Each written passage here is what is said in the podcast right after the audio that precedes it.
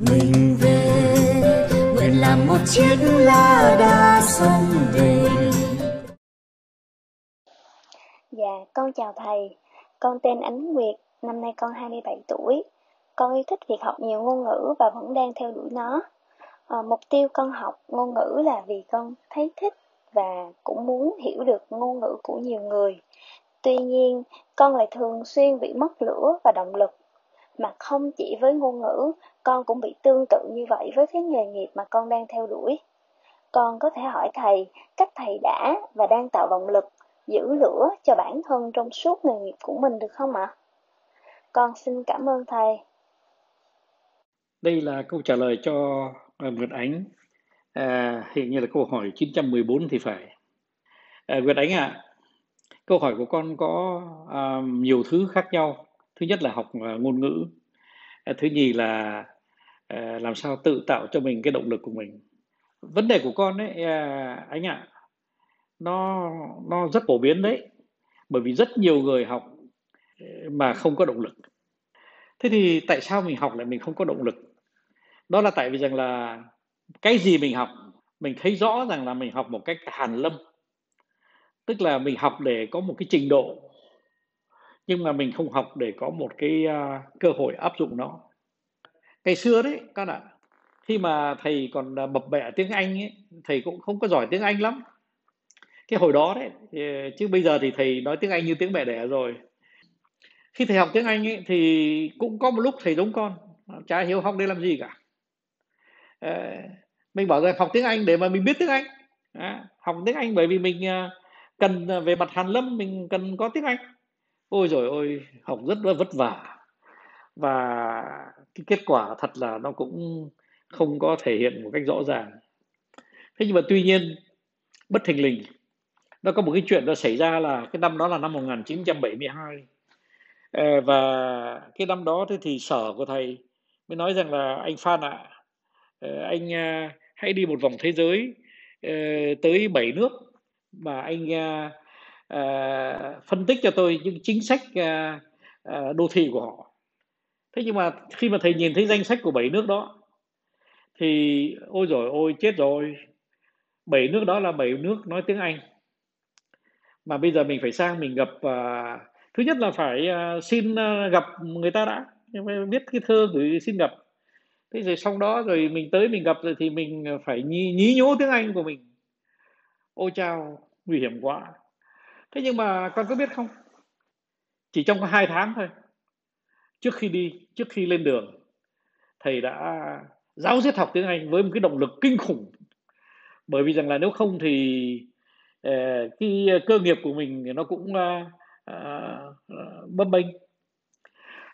Thế là mình học các ngôn ngữ tiếng Anh về thiết kế đô thị, về chính sách đô thị, về chính sách đậu xe, chính sách giao thông. Mình học về gia cư, mình học về chỉnh trang lãnh thổ, mà toàn bằng tiếng Anh thôi. Và mình học đến đâu mình thuộc đến đó con ạ. Đó là tại vì rằng là mình có một cái mục tiêu mà mình phải đạt được. Nếu không thì nó sẽ tạo cho mình nhiều khó khăn sau này.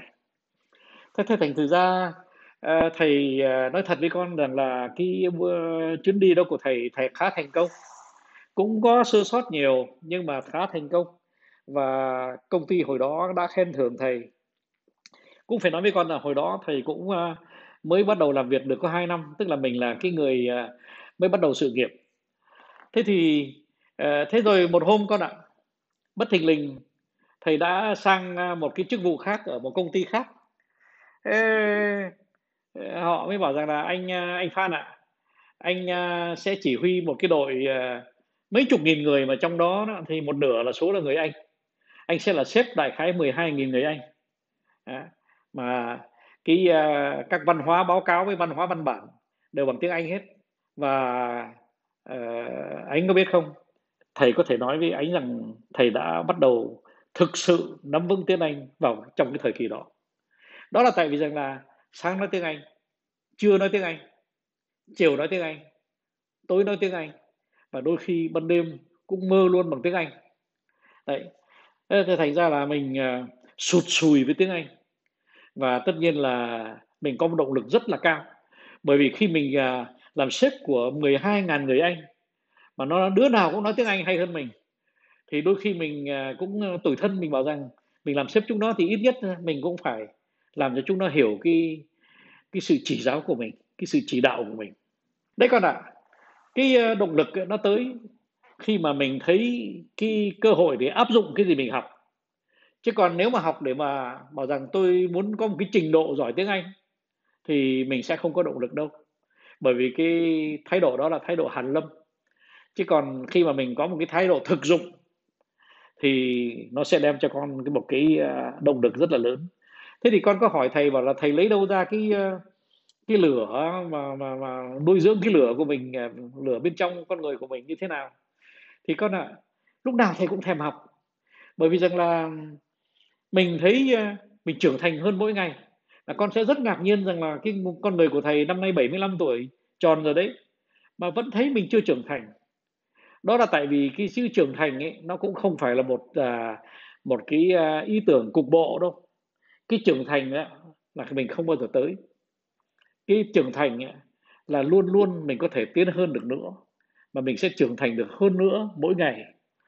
Thế chỉ có cái ý nghĩa đó thôi, nó cũng đã đủ tạo cho thầy một cái động lực rất lớn. Cái ngọn lửa ở bên trong nó luôn luôn cháy. Và khi mà một người như Ánh mà đặt câu hỏi cho thầy thì thầy lại cảm thấy rằng ôi, mình trả lời như thế này có đầy đủ chưa? Hay là mình còn thiếu sót cái gì?